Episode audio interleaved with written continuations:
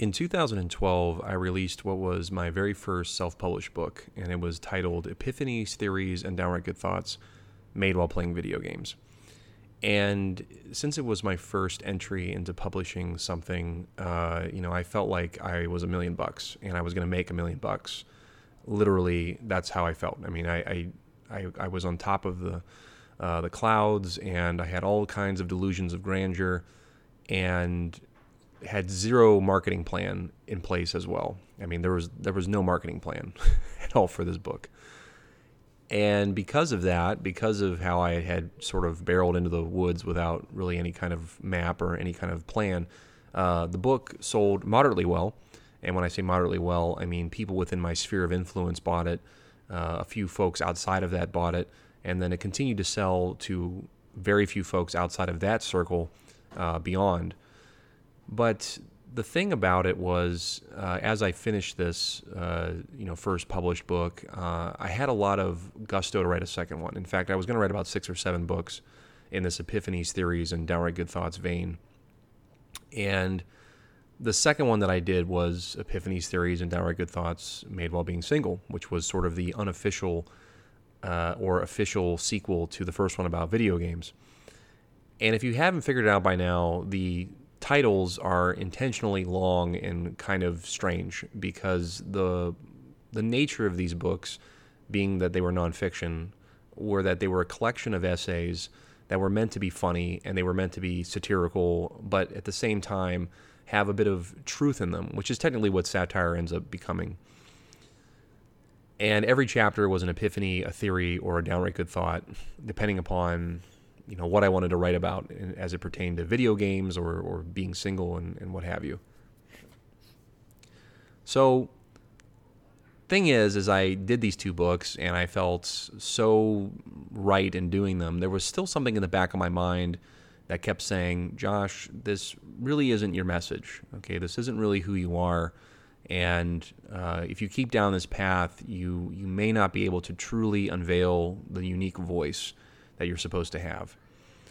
And I wrestled with this for a while. I really did. And over the course of a couple years, and still wrestling with this and still struggling to figure out what my voice was, I had what many people call sort of a come to Jesus, or rather a, a God moment, where I came back to my faith and discovered that the voice that I was becoming was an angry one it was from a place of hurt. It was from a place of just sort of bitterness. It was from a place of uh, just kind of ranting and raving at the world without any kind of solution. And quite honestly, when I look back on those two books that I did, it was therapeutic, uh, a little bit of catharsis actually, but it wasn't really me yet. And I wanted to bring this up in an episode by itself because I've talked about these two self published books a couple of times, and I've always led into these conversations mentioning how these books were not me, how satire wasn't me, how humor wasn't me, sarcasm wasn't me, and, and whatnot. But I don't want to do my past self a disservice because what I'm really trying to say, and that's what I'm going to clarify with this episode, is that that voice just wasn't ready. And when I say wasn't ready, I mean there really wasn't a purpose behind it other than just the rantings of an angry young man.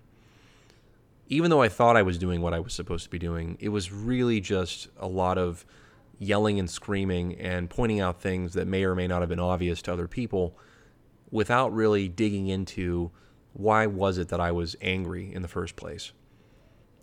And again, as I've said on this podcast before, you know, I, I have this this faith in Christianity and uh, again, if you're not a Christian, it's okay. You know, just this is part of my story, and the reason why I have to share this is I didn't want to be just an angry voice, and that's really what I want to make clear anytime I talk about the first two books that I self-published, because satire in of itself is not bad.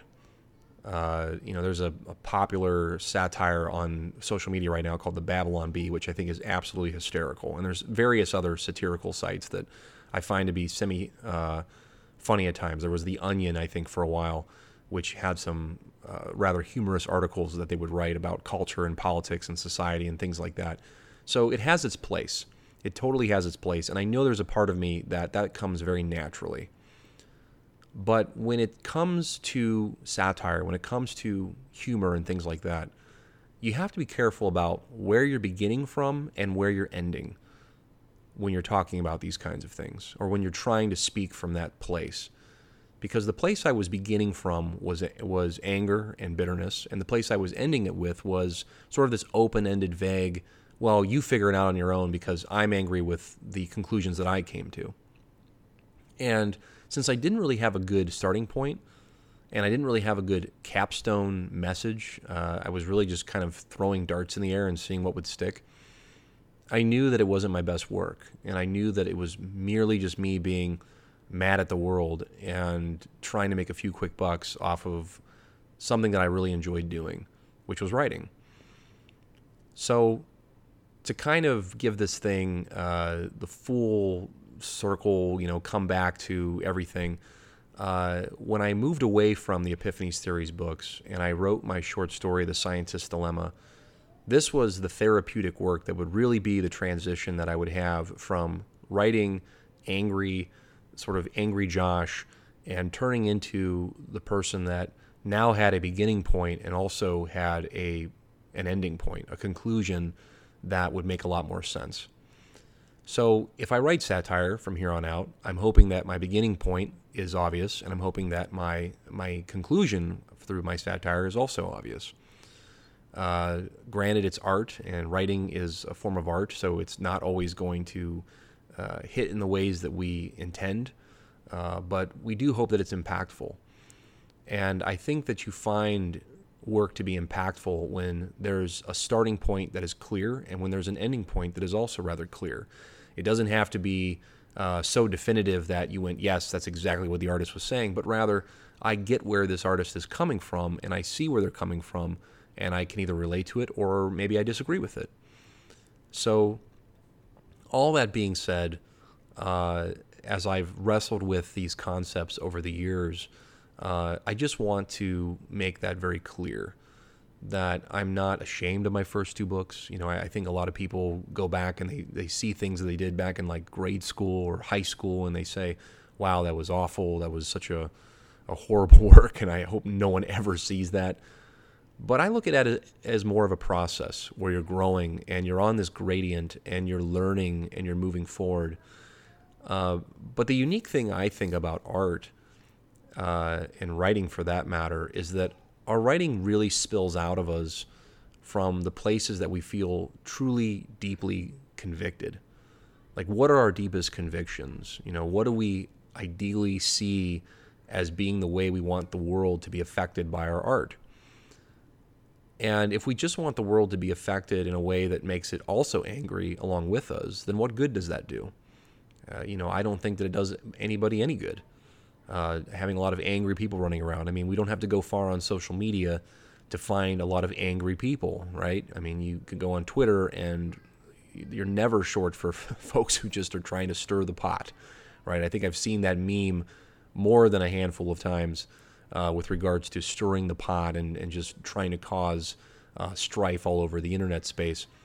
But again, I just wanted to be as clear as I can be about the nature of where I was at when I first started writing and publishing, as I wasn't really in a good place. You know, I, I, wasn't in a place where I felt hopeful about the future of my writing.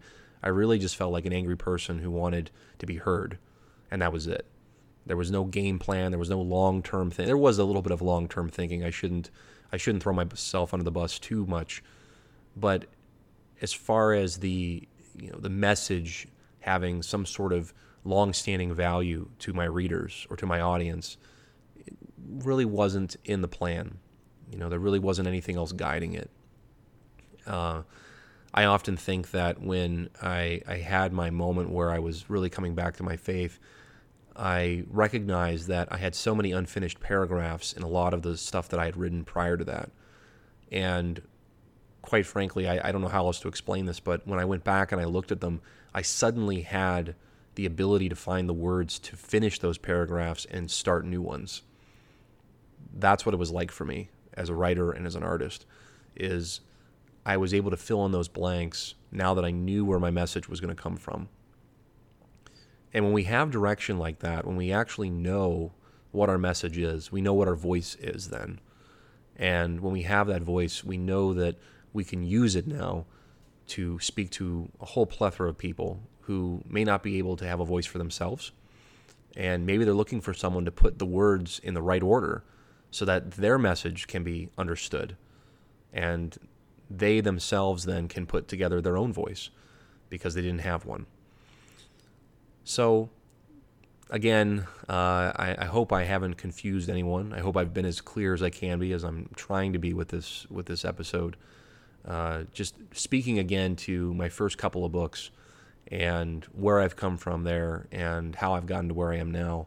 Uh, specifically, writing, you know, science fiction, which is of course a far and a long stretch from the nonfiction satire that I was doing before but again, you know, I may come back to that at some point. I may come back to writing satire, and I, I may not. You know, I, I don't know what that will look like, but I do know that the place where I'm beginning from and where I'm going, I do know what those are now, and uh, and that fills me with a lot of a lot of hope actually for the future of my own writing career.